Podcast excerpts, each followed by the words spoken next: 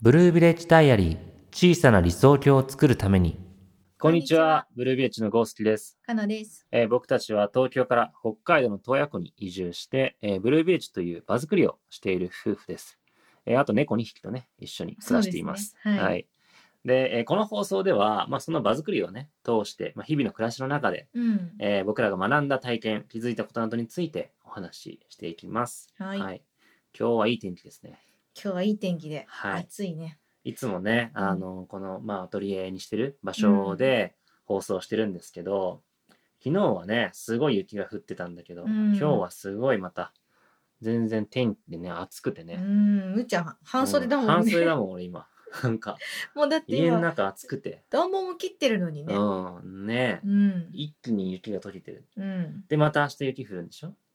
明日までは晴れかな。明日晴れかうん。あさ明後日からまた雪そうなんだ。うんうんうん。いや、なんかまあ、うん。ね、降ったり溶けたりって感じですな。ねえ、そうだね。もう積もるかなと思ったんだけどうね。ん。 うんいやまだ溶けるね。ううんん。まあこんな風にねう普ん段から、なんて言うんだろうな自然をねこう目の前にして僕らは生きてるわけですけど、はいうんでよく言うじゃんこう自然と共に生きてるよねっていう、うんうんことをねうん。でもなんかその自然と共に生きるってまあ具体的にはどういうことなのみたいなうん。ことって今まであんまり話してなかったから、うんまあ今日はそういう話ができたらなと思うんですけど、はい。ははい。い、いいでしょうか はい確かにね、よく使うもんね。自然と共に生きて、そうな生んきたでいすとよかね、う生んきるって。うんうん共に生きる特で共生っていうねう、んううんん。そうだね。そういう言葉もあるように、ううんん。そうね。まあ実際それはねじゃあどういう話なのかっていうと、まあ、なんかその一言で言えばだよ、うんなんか僕の感覚としては、うんなんかこうなんだろうなこう自然の中にいるとどんどんどんどんその自分の五感感覚が研ぎ澄まされていって、うんで、まあ、いろんなものを感じるじゃん。うん。で感じることによってなんか本来の自分っていうなんだろうその感じることによって自分の輪郭がこう認識できるっていうか、うんなんか本来の自分の在り方を思い出すっていう、うんそういうようななんかうんことなんじゃないかなっていうふううにん思ってんだよね。ううんん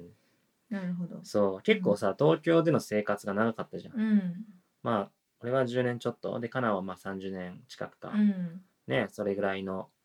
えー期間をね、うんああいう都市で生活してたわけなんだけどうんんなんかなんて言うんだろうなこうそういう、うん、都市生活の中だと結構自分のその感覚をこうシャットダウンして、うんこう抑圧してさなんかこうないことにして生きてる感じがするんだよね。うんでここに来てなんかあそうしてたなってことになんか気づいたっていうかさ、うんうんどうかな、うんうん。うん。そうだね。そういう感覚はわかる気がする。うんまあここに来て気づいたっていう感じが私もあるけうど、ん東京にいる時はその抑圧してる感じうんとかもう、んうんもうわかんなくなってたというか、そんなに意識してなかったっていう感じ。そうなんだよね、まあそれ。れがね慣れ慣れるっていうことなのかもしれないんだけどさ、うんうんそうなんだね。まあ、例えばさ、まあ、マンション暮らしだとするじゃんか、うんしたらさやっぱ壁の向こうとか、うんそのベランダの向こうはもう隣の家だったりするわけだうよね、ん。したらやっぱりこうなるべく大きな声は出さない方がいいなとかさ、うん思うじうん。ゃん、うん、でねなんかまあ俺はさ歌を歌うんだけど、うんだからちょっと歌いにくいなみたいな感覚っあてーやっぱ常々あったなって思えばああるんだよね、うんうんうんまあでもそれが当然だと思ってたっていうかさ、うん思いっきりまあ歌を歌うのはカラオケぐらいかなみたいうんな、ううんんそうだねそううんまあでもさここで生活してると、うんその家と家の距離がすごいあるから、うんその歌もさ思いっきり歌えるわけ、うんうん気にせずね、うんでなんかそれをやってみて、うんなんか初めてなんかすごい自分が解放されてるなって感じがしたんだよね、うんうん、なんかそういううーん感じがしてあ自分はずっとこの声とかを出したかったんだけど、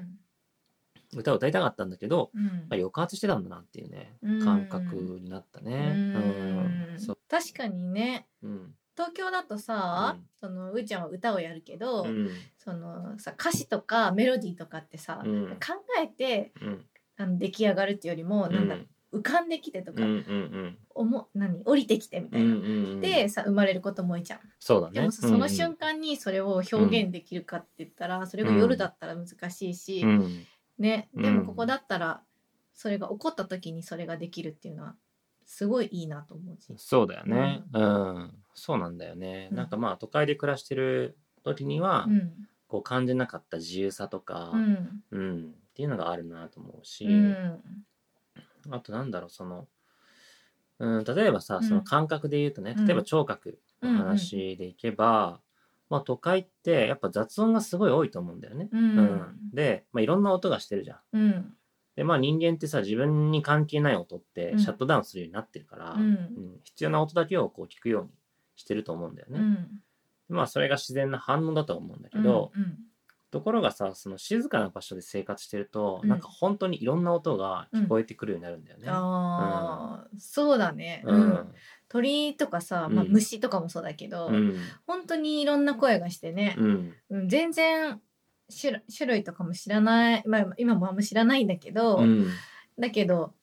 季節ごとに鳥の声も虫の声も変わって、うんそれぞれ違う鳴き声があるっていうことも知ったし、うんこっちに来て初めて鹿の鳴き声もね、そうだ聞いねてねすごい鳴き声だよねあれね。うん、しかも頻繁に聞こえるよね。うんうん、そう、まあうん風とか水とかね、うん木の鳴る音とか、うんいろんな音が聞こえてくるよ、ね。実はこういう音があったんだっていう感じだよね、うんなんかきっと今まではそのいろんな音の中に紛れてしまって、うん聞こえてなかった音なんだろうなっていうふうに思うんだよね、ううんんなんかそういうのがねこう自分の体の中に入ってきて、うんあ自分にはこういう音がこうなんて言うんだろうな聞こえてくるんだというかそういう聞く能力があるんだっていう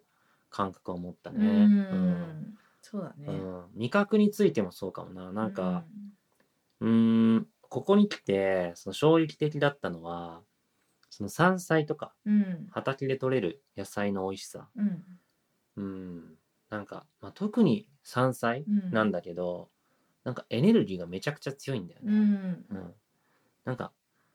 こう味がどう、まあ味も美味しいんだけど、うん口の中に入れた瞬間になんかブワッと広がる感じっていうか、うん、な何なんだろうって思うんだけどさ、うん、味覚というかちょっとした衝撃みたいうん、うな、ん、なんかそれを感じるんだよね。う。うんんやっぱさ、そういうのとかも、こう山が近くには食べれないじゃん、山菜なうんん、うてさ。ん、自分で取りに行ってさ。う、うんん。そうだね。そうんでもそんな体験したことなかったからうさ。んうん。で、そういうその、なんていうの、ある種の衝撃を受けるような、そのエネルギーの感じっていうのを味わって、なんか初めて、あ、命をいただいてるっていう感覚になったの。ほう、うんそうなんだ。そう。へーなるほどっていうかうんうんううんん、そうなんだよね。ううん。命をそうのんダイレクトに体の中に入れることで、うん。そう感じたって感じ。そうそうそうなんかそういう感じになって、うん、今まで自分はさそのすごい食べるのが早かったんだよね、早かったうんというかめちゃくち ゃ、まあ、せっかちな性格で早いよ、ね、昔からもっとゆっくり噛めとか、うん食べろとか味わって食べろとか、うん散々言われてきたんだけうんど、なんかあんまりそれができなくて、うんうんうんうんうん、なんか食事を食べながら常にこう頭の中で他のことをうん考えてるような気がするんだよね。うんまあ、仕事も忙しかったし、うんいろいろやりたいこともある中で、うんなんかこう常にそれにジャックされていて、ううんんだから思考優位になったんだろうねだから感覚優位じゃなくてね。そうだね、うんでまあそれでね、でもそういうある種それを吹っ飛ばすようなさ、うんエネルギー波みたいなうん山菜のパワーでバーンってな って、ああなんかすげえなと思ったし、ううんん、でなんかそのそのぐらいからなんか、もうちょっとゆっくり食べてみようかなとか、うんよく噛んで食べてみようかなとかね、なんか思うようになったんだよねあ。ーそうなんだ。うん。うん確かにね、うんまあ、、今でも私より早い、てか早いなって思うけど、うんでも前よりはうんゆっくり食べるようになってると思うし、うんなんかねその「いただきます」と時とか、うんうんうんそうすごい感謝の言葉を言ったりとかねう、んうんその命に感謝するっていう気持ちが出てきた感じが、そうだすねる。なんか自然とね、なんかそんな感じにうんなったなっていうね。うんそうだよ。よねあとそう味覚敏感になったような気がするんだあよあ、ねそうだね。そうん確かに。前よりうん。あうーちゃんね、うん。そううんなんか私がさ作った料理とか、うんなんか自分ではあうんちょっと、ちょっといつもと違ったなとかって思うけど、うんうんまあでもそんな微妙どなうせ気づかねえだろ気づかと。 なこいいよつなっ味てわって食ってねえからな、みたいな。思ってうん。出しても、うんなんかなんかちょっと違くないですかそうだ気づいたね。確かに。そうなんですよっ。てことうがん。増えた、うん。うんうん。確かに、ね。敏感になってるなと思って敏感になってきてますね。はい。ねいいことだと思うよ。ううんん。そうだね、うんいいことだと思ううんうんうん。そうだね。う。うんんまあね、あとなんだろうね。感覚的なとこで言うと。あとは視覚的なこととか。そうだね視覚的なことでも全然ねこうんこと都会じゃ全く違う景色の中にうん。いるからね、うんやっぱり自然の中には目に優しいというかね、うんん見て癒されるみたいなうん。ことが多いなと思うね。そうだね。うんうん。まあ、どこを見てもね、うん、心が落ち着くというか。ううん。ん、そうだね。まあ、街を歩いててさ、うん何か広告的なものに、こうう、ん精神が刺激されるみたいうなんことがほとんどないからね。ないね。もう さ、もう結構、うん、電車とかよく乗ってたから、うん東京にいるときうは、ん、もうつり革広告うん。とか、まあ、よ出るあるじゃんデジタルサイネージで告、うん、もうずっと流れてんじゃん常にうん、でもそれがなんか結構必要以上のうんなんか不安を煽るうん、うん。広告が多いと思うんだよね、なんか、まあ、痩せなさいとか、ひげ剃りなさいと かなんかあるじゃんいっぱい、うんうんあるね。ううんうんうんん。なんかね、うん、そういうものから解放された感じはあるかななんか、結構あれって精神ジャックすると思うからさ、うんうん。まそあうかもねそうそうそうまあ今のね、うん生活ではテレビも置いてないからさ、うん。自動的にねなんか情報を受け取るみたいなことがほとんどないからねそうだね。ううん。そうん。う YouTube の広告ぐらいだな ああ。うんうんう、うんん。そうだね受動的なねうんそうそうそう、まうあんでも現代人はさまあみんなやっぱりすごいさこう視覚からの情報が今うん多いと思うわけ、うんうんほとんど視覚らしいよ今情報ってあそうなんだうんうん。へえ。そう7080%ぐらいそうなんじゃない、うんでなんかそれってやっぱりそのすごくね自分のなんていうの精神をさジャックするから、うんまあ、逆に減らした方がうん楽になるんだろうなとはね思うよ。ううんん。。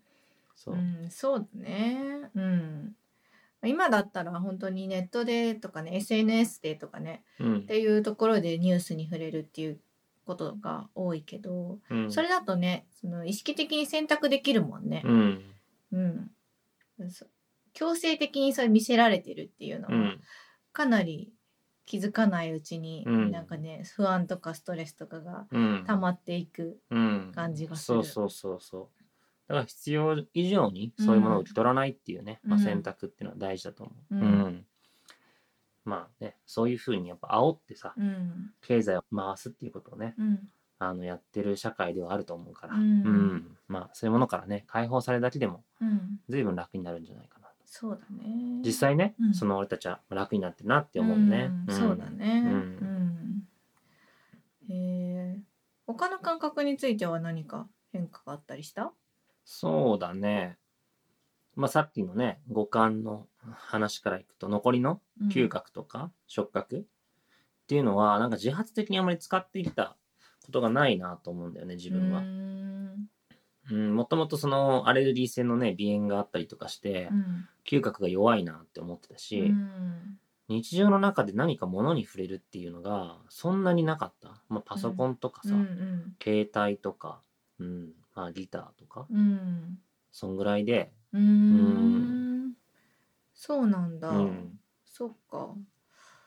私は料理がずっと昔から好きだったから、うん結構味覚とか嗅覚は使ってたなっていう感じはうしてん、そうねうん確かにそうだね、うんまあなんかまあ僕なんかよりもね感覚が鋭いと思うしそういう料理だったりとかよくするからねよく使ってるなとは思うね、ううんまあでも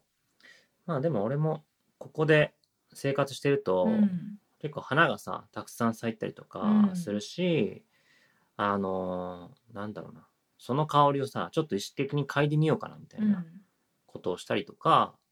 あとそのまあ近くのね森とか湖とかうん、あと牧場とか、うん。まあ、いろんなとこに行くとさ、まあ、あと温泉とかもそうか、うん硫黄の匂いとかね、うん。なんかいろんな匂いがさ香りがその風に運ばれてくるから、うん。まあ、そういう意味でああ嗅覚って自分にあったんだなみたいな、 うん、感覚になることはあるかな。う、ん。そっかう。ん、いろんな匂いがねするもんね季節によっても全然変わるしね、そうそうそうん、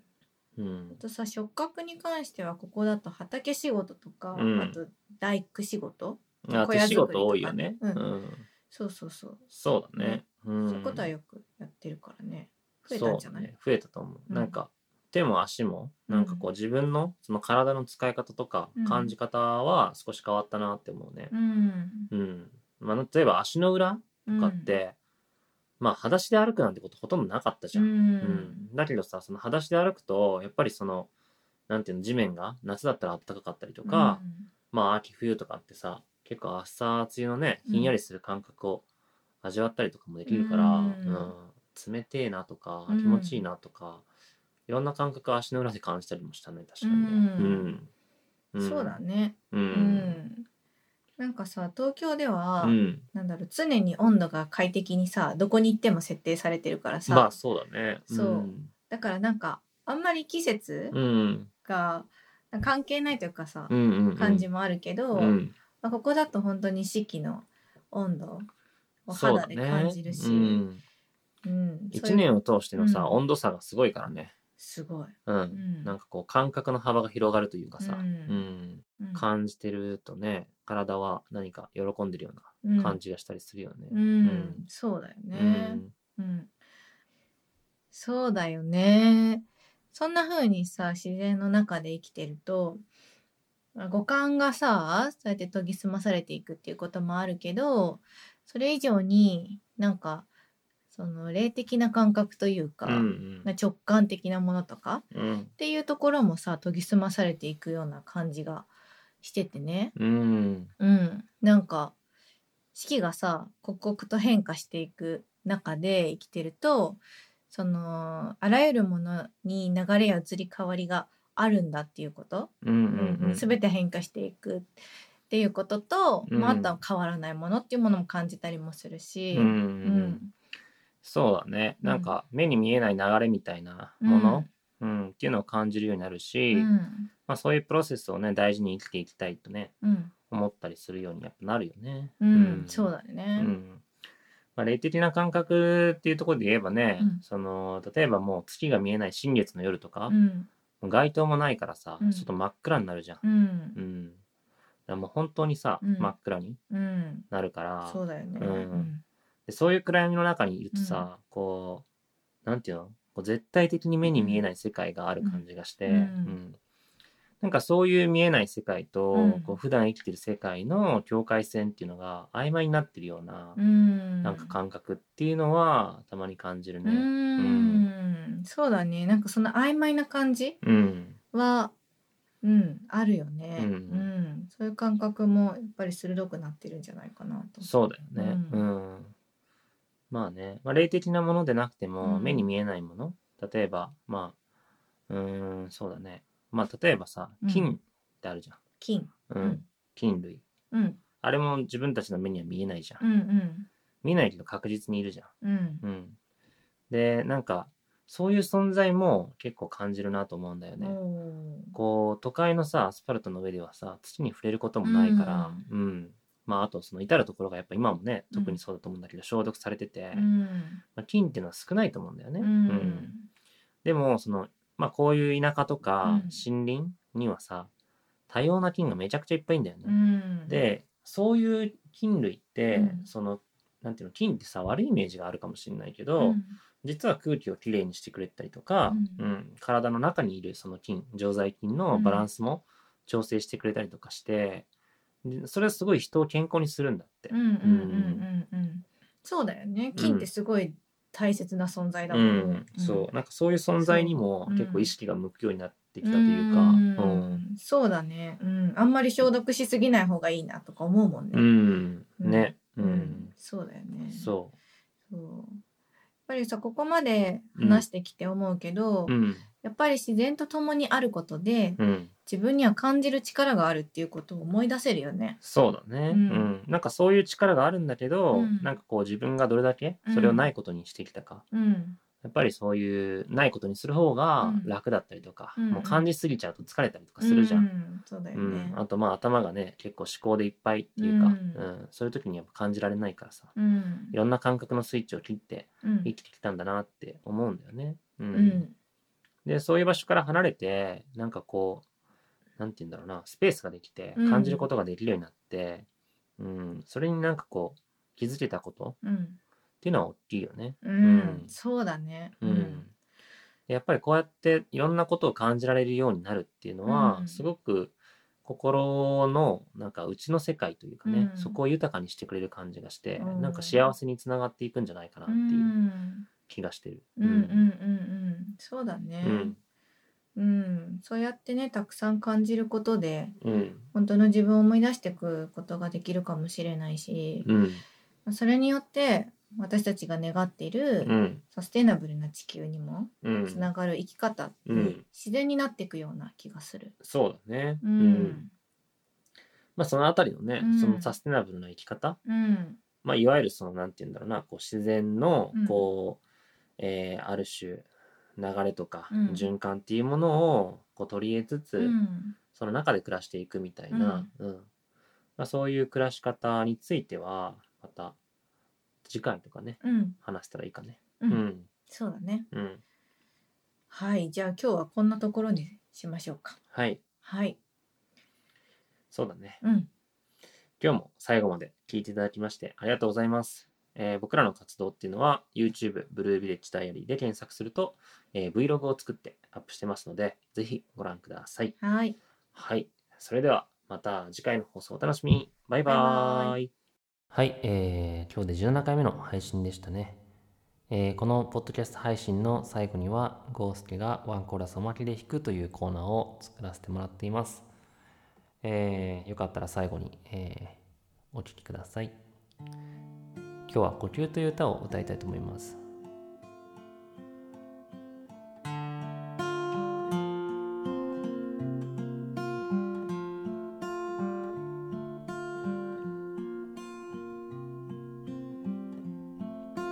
丘の上にある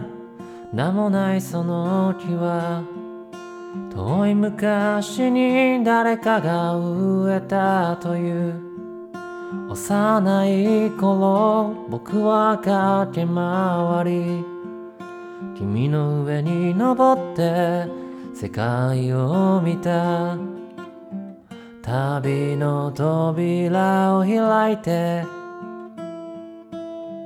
どれくらい経っただろう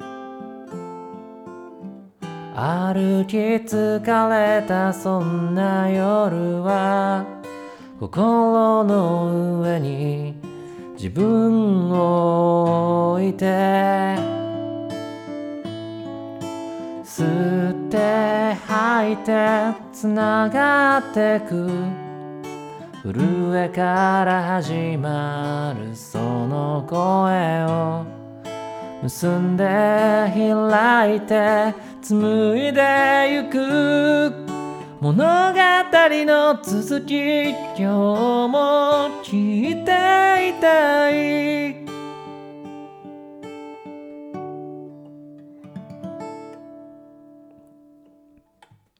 い、えー今日もありがとうございました